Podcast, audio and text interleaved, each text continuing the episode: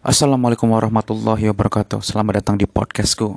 Kita bakal baca dan bedah buku sejarah hidup Rasulullah Sallallahu Alaihi Wasallam. Dan ini akan saya jadikan program rutin sembari direkam, sembari menambah ilmu saya juga dan berbagi ke kalian pendapat dan apa yang saya maknai dari sejarah Rasulullah Sallallahu Alaihi Wasallam ini. Nah, bahasan pertama ini kita masuk ke letak geografis Arab dan suku-sukunya terlebih dahulu. Terdapat dua subbab. Yang pertama letak, geogra letak geografis negeri Arab dan yang kedua kaum-kaum bangsa Arab. Nah, kita bakal bahas kedua subbab ini langsung pada podcast kali ini. Baik teman-teman, uh, sebelumnya terima kasih banyak yang sudah mendengarkan podcast ini. Uh, mari kita berteman di sosial media, link ada di kolom deskripsi dan kita bisa bersilaturahim dan berteman di sana. Oke. Baik, kita langsung aja masuk ke letak geografis Arab dan suku-sukunya. Sesungguhnya sirah nabawiyah pada dasarnya merupakan penjelasan risalah atau misi yang diemban oleh Rasulullah Shallallahu Alaihi Wasallam kepada segenap manusia yang meliputi perkataan, perbuatan, arahan, perangai, reformasi orientasi hidup, mengganti keburukan dengan kebaikan atau kebajikan dan mengeluarkan manusia dari kegelapan menuju cahaya dan dari peribadatan kepada berhala menuju peribadat menuju peribadatan kepada Allah Subhanahu wa taala saja tauhid. Kehidupan sejarah menjadi lurus dan tatanan kehidupan manusia menjadi berubah dan tidak akan sempurna sungguh penggambaran sejarah yang mengagumkan ini kecuali dengan memperbandingkan lingkungan yang berjalan pada masa sebelum risalah ini dengan yang terjadi sesudahnya. Hal ini menuntut untuk dihadirkannya pembahasan yang singkat mengenai bangsa Arab serta kaum-kaumnya yang ber, yang perkembangannya sebelum kedatangan Islam. Juga, diperla, juga diperlukan pembahasan tentang sejarah peradaban kekuasaan dan tata negara yang pernah berkuasa pada zaman sebelumnya, disertai penjelasan akan ideologi-ideologi, keyakinan syariat dan istiadat adat istiadat suhu perpolitikan, sosial maupun perekonomiannya dan kami paparkan masing-masing rincian di atas dalam bab ini. Kita langsung masuk pada bab berik subbab tentang letak geografis negeri Arab. Kalimat Arab identik dengan padang pasir, tanah yang gersang dan tandus yang tidak ada sumber air dan tidak ditumbuhi pepohonan dan lafaz ini telah disematkan kepada jazirah Arab sejak dahulunya sebagaimana penyebutan untuk sebuah kaum yang mendiami sebuah wilayah sebagai tempat tinggalnya. Jazirah Arab dibatasi Laut Merah dan Gurun Sinai. Gurun Sinai di sebelah barat, kemudian dibatasi Teluk Arab dan sebagian negara Irak, wilayah selatan dan sebelah timur. Kemudian dibatasi oleh Laut Arab yang merupakan kesatuan dari Samudra Hindia di sebelah selatan kemudian dibatasi negara Syam dan sebagian negara Irak di sebelah utara. Walaupun di sana ada perbedaan penetapan batasan-batasan ini diperkirakan luas wilayahnya sekitar 1 juta mil persegi sampai 1 juta 300 mil persegi. Jazirah Arab memiliki urgensi yang besar dari sisi kondisi alam dan letak geografisnya. Posisinya dari dalam dikelilingi oleh padang pasir dan bukit bebatuan dari segala sisinya. Kondisi inilah yang menjadikan jazirah seakan dikelilingi oleh benteng yang kokoh yang tidak mungkin akan ditembus dan dikuasai. Oleh karenanya, kita mendapati bahwa penduduk jazirah Arab adalah orang-orang yang merdeka dalam segala hal sejak dahulunya padahal ia berdekatan dengan dua imperium raksasa saat itu, Imperium Romawi dan Imperium Persia, yang tidak akan mungkin mampu ditahan serangannya. Seandainya tidak ada penghalang yang kokoh ini, sementara di bagian luarnya Jazirah Arab terletak di antara benua-benua yang sudah terkenal pada zaman dahulunya yang yang mempertemukan antara wilayah daratan dan lautan. Di sebelah barat laut merupakan pintu masuk ke wilayah benua Afrika di sebelah timur laut merupakan pintu masuk ke wilayah benua Eropa, sebelah timur menjadi pintu masuk orang-orang non-Arab. Adapun di wilayah selatan dan timur jauh adalah pintu masuk ke Asia Tengah. Demikian juga setiap benua itu mempertemukan lautnya dengan jazirah Arab di mana kapal-kapal akan menjadikan pelabuhan jazirah sebagai pusat pemberhentian. Karena letak geografis yang seperti inilah, maka wilayah utara dan selatan jazirah itu menjadi tempat perlindungan berbagai bangsa dan sebagai pusat pertukaran barang perniagaan, wawasan agama dan kesenian. Sekarang kita masuk ke subbab kaum-kaum bangsa Arab. Menurut para pakar sejarah, kaum-kaum bangsa Arab dibagi menjadi tiga berdasarkan garis keturunan mereka, yaitu yang pertama Arab Ba'idah, yang kedua adalah Arab A'ribah, yang ketiga adalah Arab Musta'ribah. Arab Ba'ri Ba'idah yang pertama tadi adalah mereka adalah bangsa Arab terdahulu yang telah musnah eksistensinya serta sudah tidak mungkin lagi bisa melacak secara rinci sejarah mereka seperti bangsa Ad, Thamud, Thams, Jadis, Imlak, Umaim, Jurhum, Hadhur, Wabar, Abil Jasim, Hadramaut, dan lain-lainnya. Nah, yang kedua adalah Arab A'ribah. Mereka adalah bangsa Arab yang berasal dari keturunan Yasjub bin Ya'rub bin Khatan.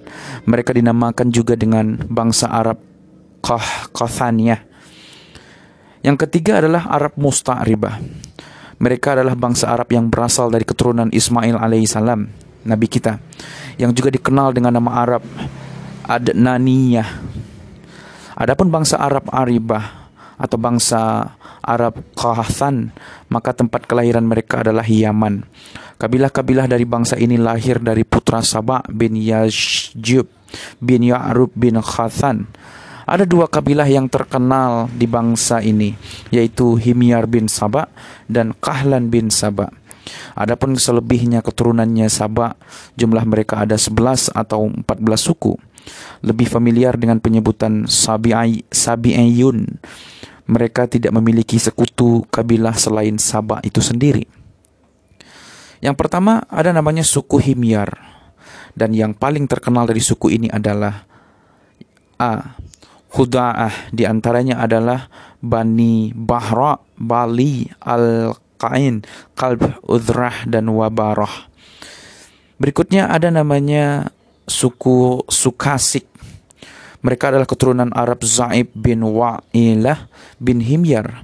Zaid memiliki julukan Sakasik, tetapi bukan Sakasik Kindah yang berasal dari Bani Kahlan. Berikutnya ada namanya suku Zaid al-Jumhur. Di antara mereka adalah Himyar kecil, Sabak kecil, Hadur, dan Zul Asbah. Nah, suku yang kedua itu adalah suku Kahlan dan yang paling terkenal di antara mereka adalah suku Hamdan, Alhan, Ash'ar, Tayyi, Mazij yang melahirkan Ansi dan Al An An-Nakh'i, yang yang melahirkan Kindah dan dari Kindah lahirlah Bani Muawiyah, Sakun dan Sekasik. Jizam, Amilah, Khawlan, Ma'afir, Anmar yang melahirkan Jas'am dan Baji, Bajilah dan dari Bajilah lahirlah Ahmas Azdu yang melahirkan suku Aus, Khazraj, Khuza'ah dan anak-anak Jafnah yang menjadi Raja Syam yang terkenal dengan nama Alughassan. Ini memang agak rumit teman-teman nama-nama Arab karena lidah saya juga kurang familiar dengan nama-nama Arab karena banyak bin al bin alnya jadi agak membingungkan sebenarnya. Apalagi buat ngafalnya. Kalau saya sendiri sih bingung buat ngafal nama-nama Arab itu. Kayak uh, Abu bin ini bin ini bin ini bin ini bin ini. Jadi uh, pusing lah pokoknya kalau ngafal nama-nama Arab itu. Terlalu banyak dan terlalu panjang. Kita lanjut aja teman-teman. Bani Khalan berpindah dari daerah asalnya Yaman. Kemudian menyebar di wilayah Jazirah. Dikatakan bahwa kepergian mereka itu beberapa saat sebelum peristiwa Sa Sa Sailul Arim ketika barang dagang mereka hilang. Baik, tadi ada jeda sebentar. Tadi kalau nggak salah itu sampai peristiwa Sailul Arim. Baik. Ketika barang dagang mereka hilang karena dirampas oleh orang Romawi yang menguasai jalur laut dan merusak jalur darat sesudah mereka menduduki wilayah Mesir dan Syam. Dikatakan juga bahwasanya mereka pindah setelah peristiwa banjir yang merusak tanaman dan hewan ternak mereka, yang mana sebelumnya barang dagangan mereka juga lenyap. Mereka telah kehilangan semua sarana penopang hidup sebagaimana dijelaskan di dalam Al-Quran. Kisah mereka ini dalam surat Sabah Quran surat Saba surat ke-34 ayat 15 hingga 19. Laqad kana li sabai fi maskanihim ayah. Kita langsung aja baca terjemahannya. Allah Allah mengatakan dalam Quran surat Saba surat 34 ayat 15 hingga 19 tersebut, sungguh bagi kaum Saba ada tanda kebesaran Allah di tempat kediaman mereka, yaitu dua buah kebun di sebelah kanan dan sebelah kiri. Kepada mereka dikatakan, makanlah olehmu dari rezeki yang dianugerahkan Robmu dan syukurilah kepadanya dan syukurlah kepadanya negerimu ini adalah negeri yang baik, nyaman, sedang Tuhanmu, Robmu adalah Rob yang maha pengampun. Tetapi mereka berpaling, maka kami kirim kepada mereka banjir yang besar dan kami ganti kedua kebun mereka dengan dua kebun yang ditumbuhi pohon-pohon yang berbuah pahit, pohon asel dan sedikit pohon sider Demikianlah kami memberikan balasan kepada mereka karena kekafiran mereka dan kami tidak menjatuhkan azab yang demikian itu melainkan hanya kepada orang-orang kafir dan kami jadikan antara mereka penduduk Sabah itu dan negeri-negeri yang kami berkahi Syam beberapa negeri yang berdekatan dan kami tetapkan antara negeri-negeri itu jarak-jarak perjalanan Berjalanlah kamu di negeri-negeri itu pada malam dan siang hari dengan aman. Maka mereka berkata, Ya Rob kami, jauhkanlah jarak perjalanan kami. Dan berarti mereka menzolimi diri mereka sendiri. Maka kami jadikan mereka bahan pembicaraan dan kami hancurkan mereka sehancur-hancurnya. Sungguh, pada yang demikian itu benar-benar terdapat tanda kekuasaan Allah bagi setiap orang yang sabar dan bersyukur. Ini padahal kisah sebelum lahirnya Nabi Muhammad SAW ini masih uh, perjalanan suku Arab terbentuknya suku Arab pada saat itu teman-teman. Tidak mustahil jika di sana terjadi persaingan antara suku Kahlan dan Himyar yang berdampak pada sering berpindahnya suku Kahlan dan menetapnya suku Himyar. Suku Kahlan yang berpindah itu terdiri dari empat kelompok. Yang pertama Al-Az, perpindahan mereka karena mengikuti pendapat pembesar mereka yang bernama Imran bin Amru Muzaikiyah. Mereka berpindah-pindah ke wilayah Yaman, kemudian menyebar ke arah utara dan timur. Inilah rincian tempat-tempat yang mereka diami setelah perjalanan terakhir mereka. Imran bin Amru menuju Oman, kemudian ia dan keturunannya menetap di sana sehingga mereka disebut suku Azad Oman.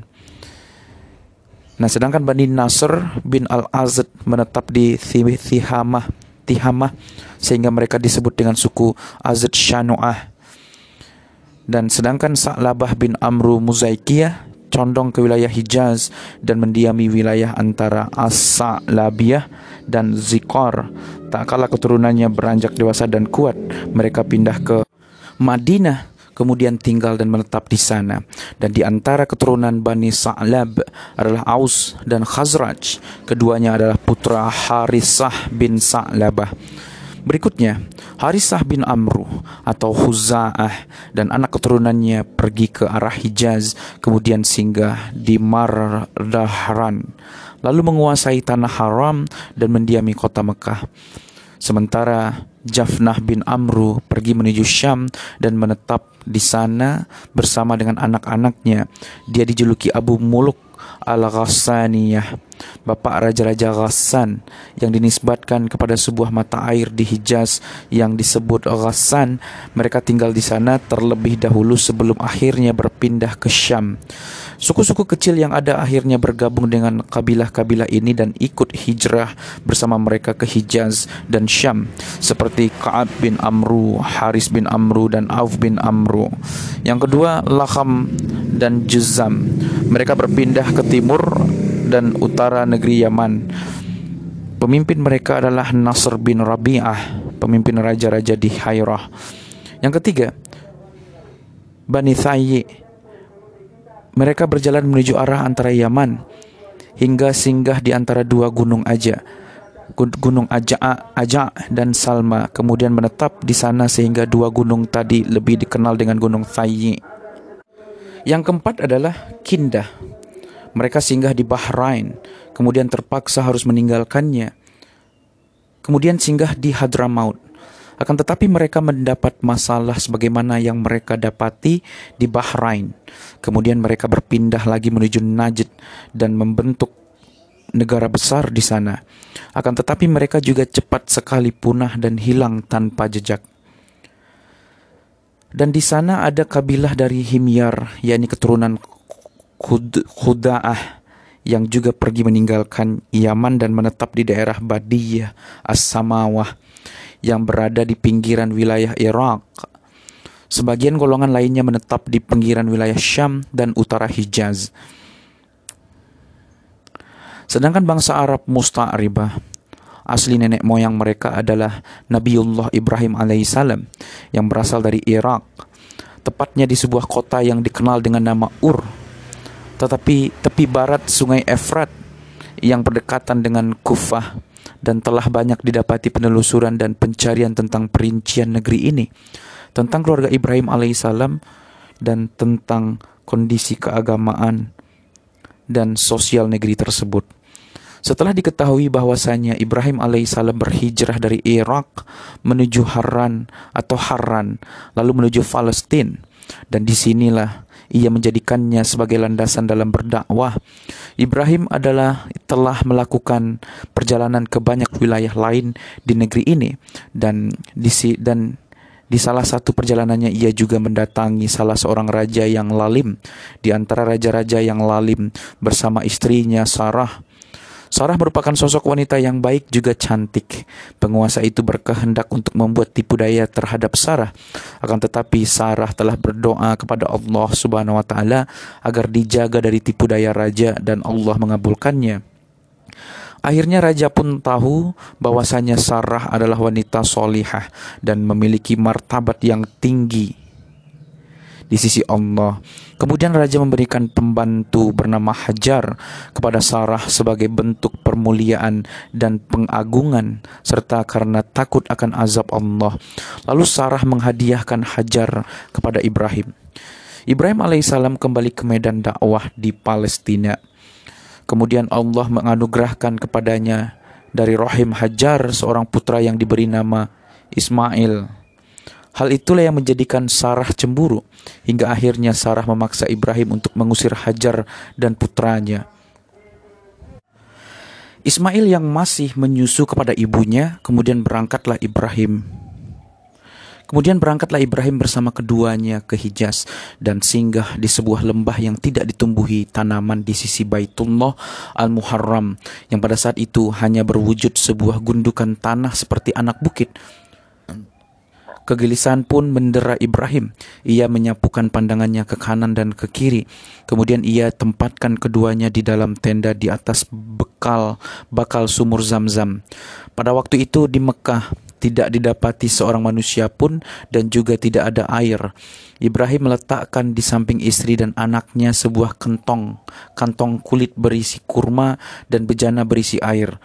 Kemudian ia kembali ke Palestina Selang beberapa hari kemudian habislah perbekalan mereka berdua, kemudian dengan izin Allah memancarlah air perbekalan mereka uh, memancarlah air zam-zam sehingga menjadi bekal untuk mereka berdua ke depannya. Mengenai detail kisahnya sudah banyak kalangan yang menuliskannya. Sebuah kabilah dari Yaman Juhrum kedua melewati ke tempat itu. Tapi teman-teman kalau ada dua kisah sebenarnya di buku ini dituliskan bahwa uh, Sarah cemburu dan mengusir Hajar. Ini dikatakan seperti itu di buku ini. Tetapi kisah yang lain atau buku yang lain juga dikatakan bahwa uh, Sarah bukan mengusir Hajar, tetapi Nabi Ibrahim dapat perintah wahyu untuk membawa Hajar pergi dari rumahnya di Palestina dan menaruh Hajar di Mekah. Ada wahyu turun ke Ibrahim saat itu. Ada dua versi, tapi menurut saya sih versi kedua yang lebih masuk akal. Nggak mungkin Sarah ada apa? Ya mungkin aja sih Sarah cemburu, tetapi sekelas istri Nabi sepertinya uh, ya mungkin aja ya cemburu tapi saya lebih cenderung ke yang tidak cemburu, yang yang Sarah, yang Hajar disuruh untuk ke uh, ini apa namanya ke Mekah atas turun wahyu dari Allah ke Nabi Ibrahim saat itu. Sebuah kabilah dari Yaman, Jurhum kedua melewati ke tempat itu kemudian berdiam menetap di, di, di sana atas izin dari Ibnu Ismail. Ada dua ada ada yang mengatakan mereka sudah terlebih dahulu tinggal di lembah-lembah pinggiran Mekah namun riwayat dari Bukhari dengan jelas menyebutkan bahwa mereka tiba di Mekah setelah kedatangan Ismail. Sebelum Ismail beranjak dewasa, meski sebelumnya mereka sering melewati lembah tersebut, namun hanya sekedar lewat, bukan menetap. Selang beberapa lama, Ibrahim alaihissalam melakukan perjalanan ke Mekah lagi untuk menengok menengok keluarga yang ditinggalkannya. Tidak ada yang mengetahui secara pasti berapa kali Ibrahim menengok keluarganya dan yang pasti dari referensi yang ada sedikitnya disebutkan sebanyak empat kali. Yang pertama, Allah Subhanahu wa taala mengatakan di dalam Al-Qur'an bahwasanya dengan kehendak Allah Ibrahim melihat di alam mimpi dirinya sedang menyembelih Ismail. Kemudian ia pun melaksanakan perintah tersebut. Allah berfirman dalam surat As-Safaat Quran surat ke-37 ayat 103 hingga 107. Allah mengatakan bahwa maka ketika keduanya telah berserah diri dan dia Ibrahim itu membaringkan anaknya atas pelipisnya untuk melaksanakan perintah Allah. Lalu kami ping, kami panggil dia, "Wahai Ibrahim, sungguh engkau telah membenarkan mimpi itu. Sungguh demikianlah kami memberi balasan kepada orang-orang yang berbuat baik. Sesungguhnya ini benar-benar suatu ujian yang nyata dan kami tebus anak itu dengan seekor sembelihan yang besar." Disebutkan dalam Taurat, kitab kejadian bahwasanya Ismail lebih tua daripada Ishak 13 tahun. Sehingga alur cerita di atas menunjukkan bahwa peristiwa itu terjadi sebelum kelahiran Ishak. Karena kabar gembira akan kelahiran Ishak disebutkan setelah penjelasan lengkap kisah penyembelihan Ismail. Kisah ini hanya mencakup setidaknya perjalanan yang pertama saja. Adapun tiga adapun tiga perjalanan selainnya lainnya telah diriwayatkan panjang lebar oleh Al-Bukhari dari Ibnu Abbas secara marfu dan ringkasnya adalah berikut ini. Nah, pertemuan yang ke kan tadi ada disebutkan pertemuan Ibrahim dengan Ismail itu sebanyak empat kali dalam beberapa riwayat. Nah, sekarang kita masuk yang kedua. Tak kala Ismail menginjak usia dewasa, ia mempelajari bahasa Arab dari suku Jurhum karena mereka terpesona kepada Ismail. Mereka pun menikahkan Ismail dengan salah satu putri mereka. Salah, saat itu ibu Ismail telah meninggal dunia. Nabiullah Ibrahim melakukan perjalanan ke Mekah untuk menengok keluarganya. Ia sampai di Mekah setelah berlangsungnya pernikahan anaknya namun setibanya di sana, Ibrahim tidak menjumpai anaknya. Ibrahim bertanya kepada menantunya tentang pribadi Ismail dan kondisi rumah tangga mereka berdua. Istri Ismail pun menceritakan kesempitan dan kesusahan hidup yang menghimpitnya. Pokoknya yang buruk-buruk lah. Jadi istri Ismail yang pertama ini menceritakan yang buruk-buruk tentang kesempitan dan yang buruk tentang pernikahan mereka. Mungkin kalau kita kalau kita tafsirkan seperti ini nih. Hai istri eh, istri Ismail, bagaimana kehidupanmu? Kehidupan saya buruk, rumah saya kecil, harta tidak ada, kehidupan susah, yang dimakan sulit, pokoknya serba sulit, suntuk, sumuk, pokoknya gitulah serba serba negatif lah pokoknya. Nah, kemudian Ibrahim menitipkan pesan kepada istri Ismail agar istrinya menyampaikan ke Ismail setelah istri tersebut ketemu dengan Ismail hari itu. Pesan Ismail itu dikatakan jikalau suaminya pulang, jika Ismail pulang nanti, bilang ke Ismail ya, bahwasanya ada orang tadi menyampaikan pesan bahwasanya Ismail itu disuruh segera mengganti ambang pintunya. Nah, nah setibanya Ismail, istrinya pun menyampaikan pesan Ibrahim kepadanya. Ismail paham dengan isyarat dalam pesan yang disampaikan ayahnya, maka ia pun menceritakan is, maka ia pun menceraikan istrinya dan menikah lagi dengan wanita lainnya. Menurut mayoritas pendapat ahli sejarah, Ismail menikahi putri Mudadah Mudad bin Amru, seorang pembesar suku dari suku Jurhum. Jadi pesan itu ganti ambang pintunya. Pesannya itu adalah pesan isyarat bahwasanya ganti istrimu, ceraikan istrimu, istrimu gak baik gitulah. Pesannya kurang lebih teman-teman. Baik, uh, kedatangan yang ketiga kalinya uh, untuk menengok Ismail setelah pernikahannya yang kedua. Namun untuk kedua kalinya ia tidak mendapati anaknya Ibrahim pun langsung kembali ke Palestina setelah terlebih dahulu bertemu dan bertanya kepada menantunya tentang kepribadian Ismail dan kondisi rumah tangga mereka berdua.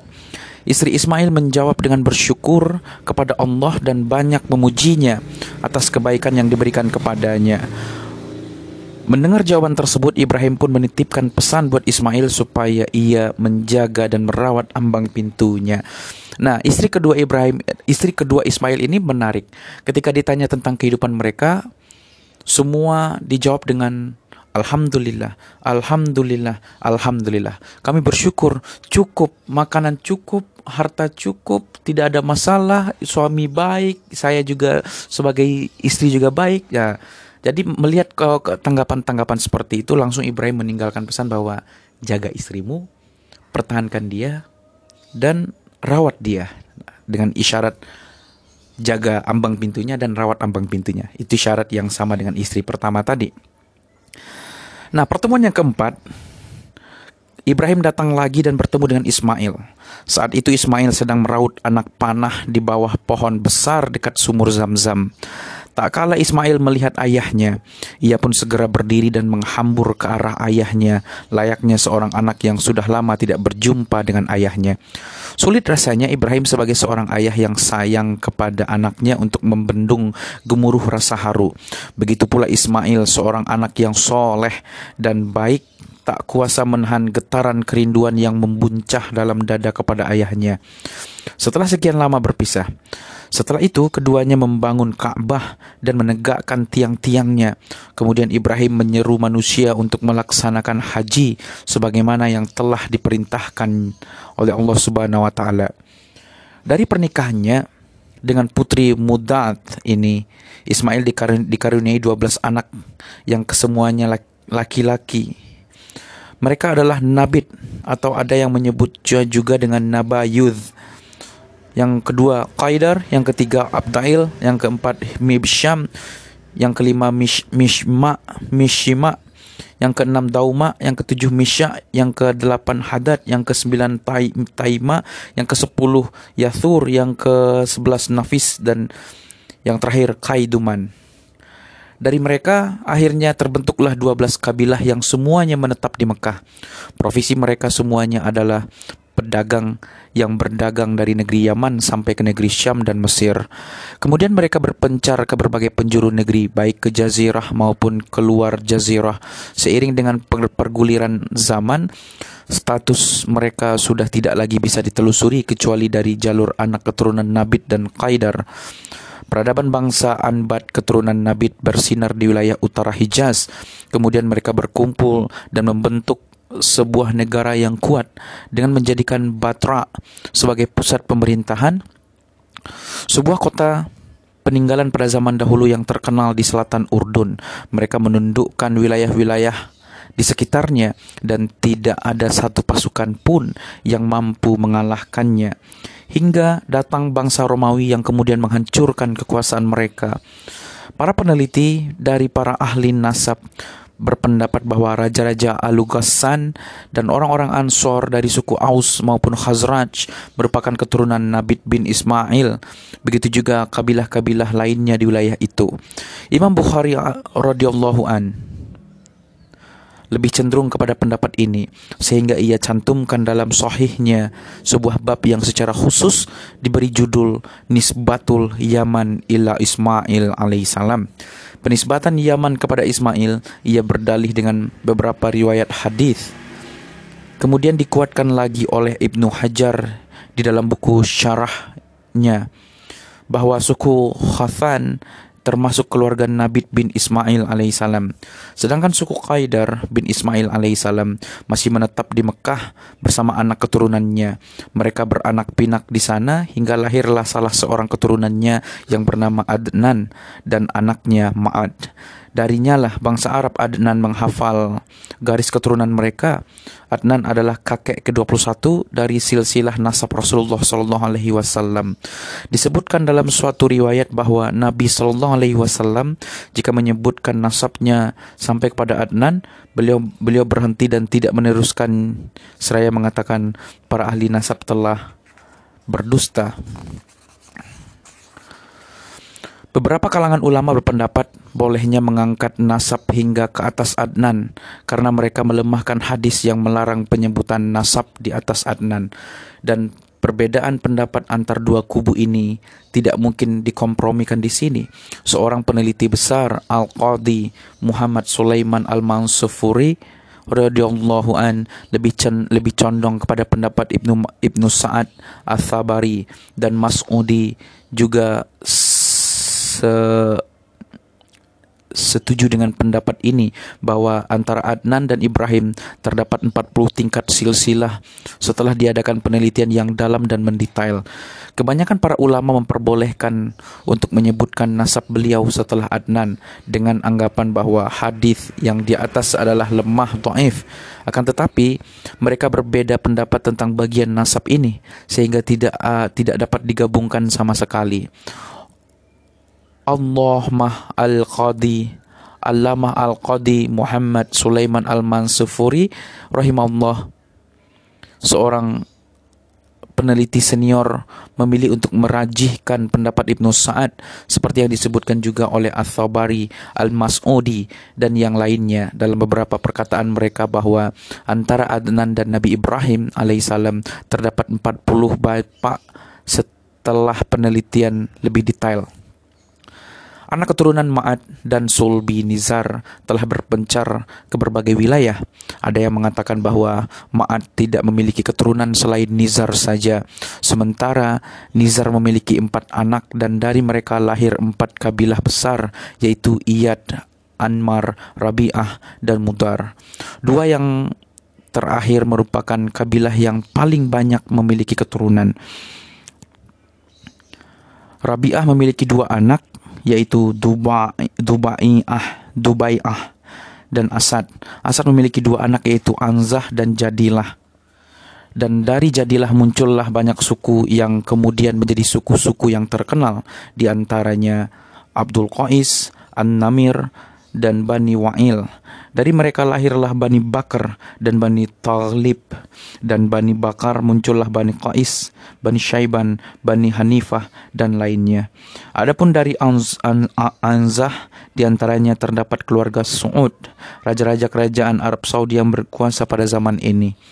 Sementara Mudar terbagi menjadi dua kelompok besar, Bani Qais, Ailan bin Mudar dan Bani Ilyas bin Mudar, keturunan Qais Ailan bin Mudar adalah Bani Salim, Bani Hawazin, Bani Saqif, Bani Sa'ah, dan Bani Ghatafan. Dan dari Bani Ghatafan terlahir Abs, Zubai, Zubian, Az Ashija dan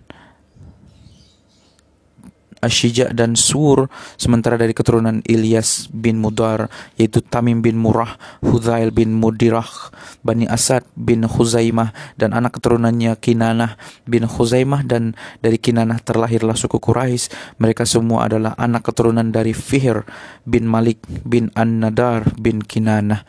Wah pusing ya banyak banget bin bin bin bin bin bin. Susah juga mengingatnya. Quraisy terbagi menjadi beberapa suku dan yang paling terkenal di antara mereka adalah Jumah, Saham, Adi, Makhzum, Taim, Zuhrah, dan keturunan Husay bin Kilab yang termasuk di dalamnya Abduddar bin Husay Asad bin Abdul Az Uzza bin uh dan Abu Manaf bin Husay. Dari Abdu dari Abdul Manaf lahirlah empat anak yaitu Abu Syam, Naufal, Al-Muttalib dan Hashim. Dari keluarga Hashim lah lahir manusia terpilih yaitu Muhammad sallallahu alaihi wasallam bin Abdullah bin Abdul Muttalib bin Hisham. Nabi sallallahu alaihi wasallam Nabi bersabda, Sesungguhnya Allah memilih dari keturunan Ibrahim yaitu Nabi Ismail. Dan Allah memilih dari keturunan Ismail yaitu Bani Kinanah. Dan memilih dari keturunan Bani Kinanah yaitu Quraisy dan memilih dari keturunan Quraisy yaitu Bani Hashim. Dan Allah memilihku dari keturunan Bani Hashim. Diriwayatkan dari bin dari Abbas bin Abdul Muthalib ia berkata Rasulullah SAW bersabda Sesungguhnya Allah menciptakan para makhluk dan menjadikanku dari sebaik-baik golongan mereka. Dan yang terbaik dari dua kelompok dia lalu memilih kabilah-kabilah dan Allah menjadikanku dari sebaik-baik kabilah. Kemudian dia memilih keluarga kemudian Allah menjadikanku dari sebaik-baik keluarga mereka. Saya pun saya adalah pribadi terbaik dan berasal dari keluarga yang paling baik. Dalam redaksi lain dikatakan yang artinya, sesungguhnya Allah menciptakan seluruh makhluk, lalu menjadikanku dalam kelompok terbaik mereka, lalu dia menjadikan mereka dua kelompok dan menjadikanku dalam sebaik-baik kelompok mereka. Lalu dia menjadikan mereka kabilah-kabilah dan dia menjadikanku dalam sebaik-baik kabilah mereka Kemudian dia menjadikan mereka keluarga dan memilihku dari sebaik-baiknya keluarga mereka. Akulah yang terbaik di antara mereka dari segi keluarga dan pribadi. Ketika anak keturunan Adnan bertambah banyak, maka mereka berpencar ke berbagai tempat di Jazirah Arab. Kemudian tempat turunnya hujan dan lahan yang subur. Abdul Qais keturunan Bani Bakar bin Wa'il dan keturunan Bani Thamim akhirnya berpindah ke Bahrain dan menetap di sana. Sementara Bani Hunifah, Bani Hanifah bin Ali bin Bakar pergi menuju Yamamah kemudian singgah di Hujur yang masuk wilayah Yamamah dan seluruh keturunan Bakar bin Wa'il mendiami sepanjang daratan bumi Yamamah, Bahrain, Saif, Khazimah hingga Laut Arab. Bahkan konon sampai dengan pinggiran Irak dan Ubullah Adapun suku Taghlib tinggal di Jazirah Efrat. Turut bersama mereka anak keturunan Bani Bakar, sementara Bani Tamim menetap di lembah Basrah. Adapun Bani Sulaim memilih untuk tinggal di dekat Madinah. Sejak dari Wadil Qura sampai Khaybar, juga melintasi timur Madinah hingga batas dua gunung, bahkan sampai ke wilayah Harrah. Bani Asad tinggal di timur wilayah Taima dan barat Kufah. Antara perkampungan mereka dan Taima terdapat perkampungan Bat Buhtur dari suku Sayyi. Sedangkan jarak tempuh antara mereka dengan Kulal Kufah adalah sejauh perjalanan lima malam. Kabilah Zibian menetap di wilayah Taima hingga Hauran dan sisanya dari keturunan Kinanah pergi menuju Thimamah. Suku Quraisy memiliki memilih untuk menetap di Mekah dan sekitarnya. Mereka terpencar-pencar ke berbagai daerah sehingga tidak ada yang bisa mengumpulkannya hingga datang Kusai bin Kilab lalu ia mengumpulkannya dan membentuk sebuah kesatuan yang bisa mengangkat dan meninggalkan atau meninggikan martabat mereka. Oke teman-teman, ini bab pertama dalam episode kali ini. Pada bab berikutnya kita masuk ke pembahasan tentang pemerintahan dan sebentar. Masuk ke pemerintahan dan kekuasaan bangsa Arab. Nah, di bab ini juga terdapat beberapa subbab. Ya, lumayan subbabnya, mungkin pembahasannya bisa bermenit-menit juga. Nah, subbab ini terdiri dari Raja Negeri Yaman, Raja di Hairah, Raja di Syam, kekuasaan di Hijaz, pemerintahan di penjuru Arab, dan kondisi politik ketika itu. Oke teman-teman, terima kasih banyak yang sudah mendengarkan podcast ini. Jangan lupa di support podcastku, di support sosial mediaku, link ada di setiap deskripsi pada setiap podcast yang saya upload. Terima kasih banyak teman-teman. Sampai jumpa di podcast berikutnya dengan bab-bab yang menurut saya penting karena ini menyangkut terhadap sejarah Nabi Muhammad Shallallahu Alaihi Wasallam. Terima kasih banyak teman-teman. Sampai jumpa di podcast berikutnya. Bye. Wassalamualaikum warahmatullahi wabarakatuh.